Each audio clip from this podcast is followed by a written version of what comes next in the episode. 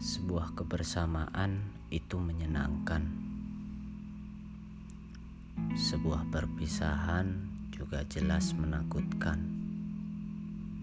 Tapi bukan itu yang kutakutkan, melainkan untuk berkata hai pada orang yang baru.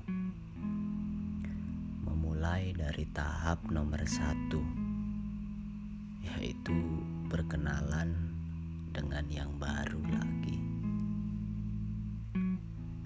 Dari mulai sok perhatian, nyempetin catatan tiap hari, yang semua bertujuan buat mengenal satu sama lain.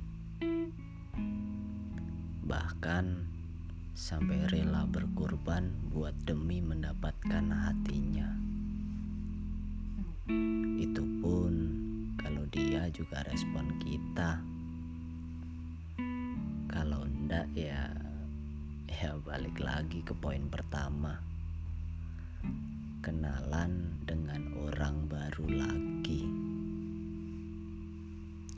Membosankan. Rasanya pengen kenal dan deket sama satu orang dan gak usah ada pisah-pisahan.